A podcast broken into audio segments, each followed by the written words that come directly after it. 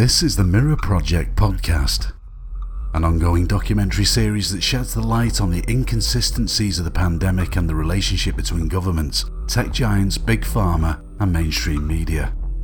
To watch the full video series, go to www.mp-22.com.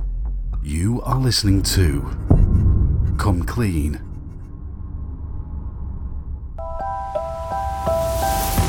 Must start unravelling this from the source. Hospitals. The key to exposing the truth is with the medical professionals around the world that are facilitating this.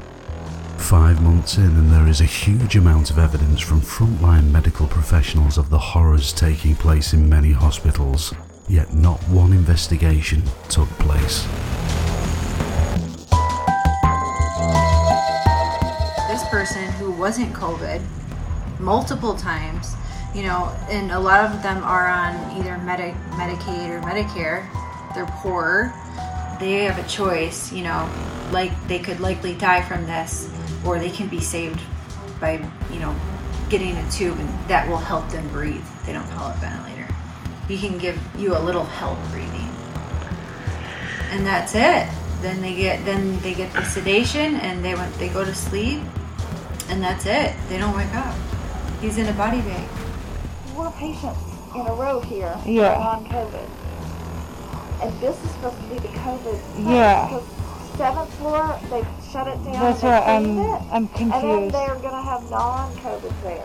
Yeah. This is gonna be the only COVID, so they shouldn't put any non-COVIDs here. The guy over in 29, I had him upstairs because I was on CCU before it, Yeah. and he came in with a with a stroke I know, that's what twenty-six one was, a stroke. and Nothing no to do with COVID, Nothing and now he's got COVID and he's on a vent.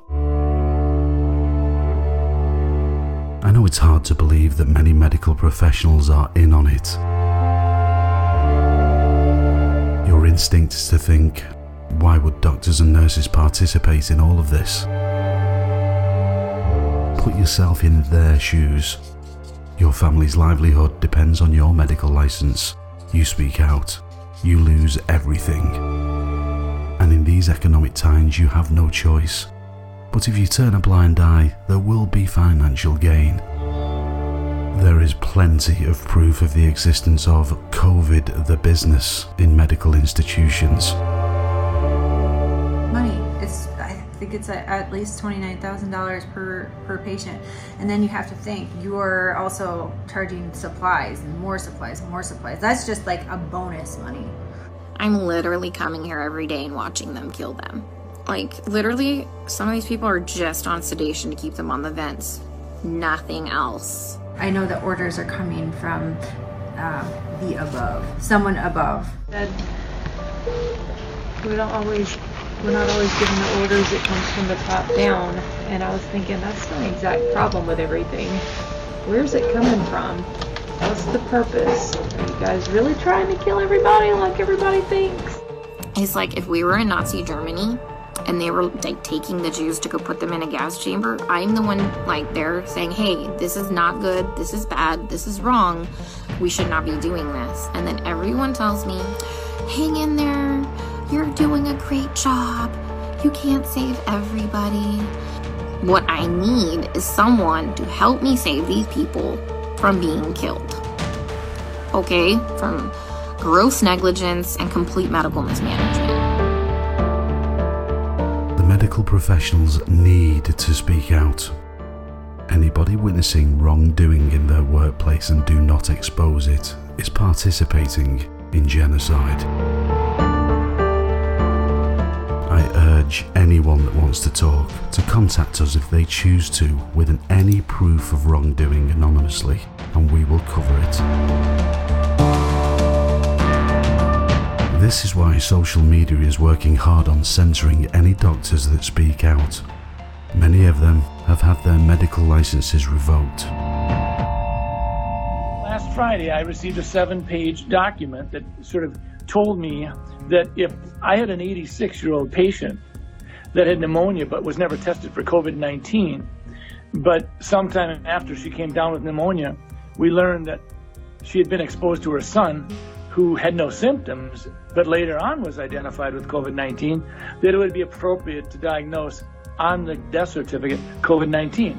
Less than a week ago, I was notified by the Board of Medical Practice in Minnesota that I was being investigated because of public statements I had made. They listed two allegations. They said I've been spreading misinformation in regards to the completion of death certificates on a news program.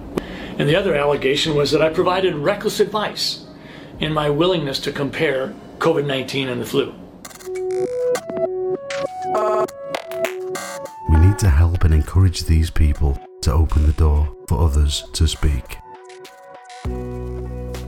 Here is what we should do.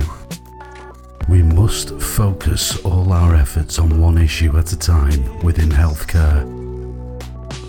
Let's bring it to the public's forefront, creating pressure on the medical professionals and big pharmaceutical companies. They have us chasing our tails on different issues, so our efforts are fragmented and less effective. Let's stick to one issue to create maximum damage to the illusion. Start with sharing material exposing hospitals' systematic wrongdoing on all platforms. Write to your local authority or parliament requesting investigation in hospital practice and new COVID policies. From local groups to speak to their families of the recently deceased in hospitals to ask for investigations and autopsies. They deserve the truth and closure. Exert pressure on the medical industry to speak out. Look what has happened with Bill Gates recently. After millions of comments on his social media, the comments were turned off. That doesn't mean he is still not winning, but the psychological warfare could work the other way around too. We need to put an end to this because I promise you, this is only the beginning if we let them. Until then, do what's right for your health, educate others, and have courage in your everyday dealings, knowing that every action you take and stand you make, you will have a ripple effect in the world. So make it count. It's no longer an option. It's our duty. Thank you for listening. Our content has no place on social media anymore, so please subscribe directly to www.mp-22.com.